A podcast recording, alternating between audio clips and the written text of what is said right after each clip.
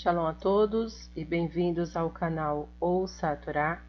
Hoje vamos para a quarta aliada para Shanoah, que está no capítulo 8 de Bereshit, Gênesis, do versículo 15 vai até o capítulo 9, versículo 7.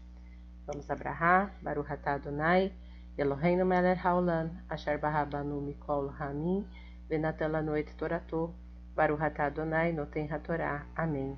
Bendito sejas tu, Adonai, nosso Elohim, Rei do Universo, que nos escolheste dentre todos os povos e nos deste a tua Torá. Bendito sejas tu, Adonai, que outorgas a Torá. Amém. E falou Elohim a Noé, dizendo: Sai da arca, tu e tua mulher e teus filhos, e as mulheres de teus filhos contigo. Todo animal que está contigo, toda criatura, ave, quadrúpede, todo réptil que se arrasta sobre a terra, faz sair contigo, e que se criem na terra, frutifiquem e multipliquem-se sobre a terra. E saíram Noé e seus filhos, e sua mulher e as mulheres de seus filhos com ele. Todo animal, todo réptil e toda ave, tudo que se arrasta sobre a terra, segundo suas famílias, saíram da arca. E construiu Noé um altar ao Eterno, e tomou de todo quadrúpede puro e de toda ave pura, e ofereceu ofertas de elevação no altar. E sentiu o Eterno cheiro de suavidade, e disse o Eterno para si: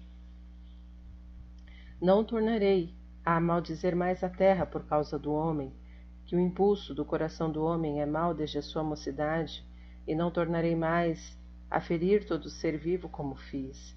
Ainda, em todos os dias da terra, sementeira e ceifa, frio e calor, e verão e inverno, e dia e noite não cessarão e abençoou Deus a Noé e a seus filhos, e lhes disse: Frutificai multiplicai-vos e enchei a terra, e vosso temor e vosso medo será sobre todo animal da terra, e sobre toda ave do céu, sobre tudo que a terra produz, do que se arrasta nela, e sobre todos os peixes do mar, em vossas mãos foram entregues.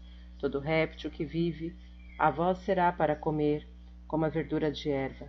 Dei a vós tudo, Porém, a carne com sua alma, estando com vida, e seu sangue, não comereis. E por certo, o vosso sangue de vossas almas requererei da mão de todo animal, e requererei da mão do homem. Da mão do varão, que é como seu irmão, requererei a alma do homem. Aquele que derrama o sangue do homem, pelo homem seu sangue será derramado, pois a imagem de Deus fez o homem. E vós, frutificai e multiplicai-vos, aumentai na terra e multiplicai-vos nela. Amém. Baruch atah Adonai Eloheinu melech haolam, asher natan lanu Torah temet, v'hayeu lanatah betorreino, Baruch atah Adonai noten hatorá. Amém. Bendito sejas tu, Adonai, nosso Elohim, Rei do Universo, que nos deste a Torá da verdade e com ela a vida eterna plantaste em nós. Bendito sejas tu, Adonai, que outorgas a Torá. Amém.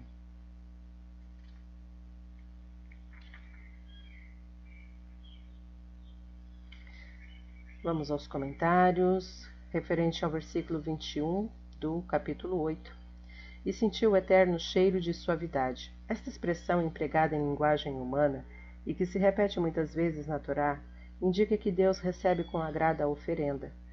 Vide Onquelos e Jonatã ben Uziel mal desde sua mocidade. O Talmud discute se o homem nasce com maus impulsos ou se eles são produto do mundo que o cerca, chegando à conclusão de que ele não nasce com tendências ou impulsos, e sim que estes são resultados de sua conduta ou de suas de, de influências recebidas e não consequência de sua própria natureza.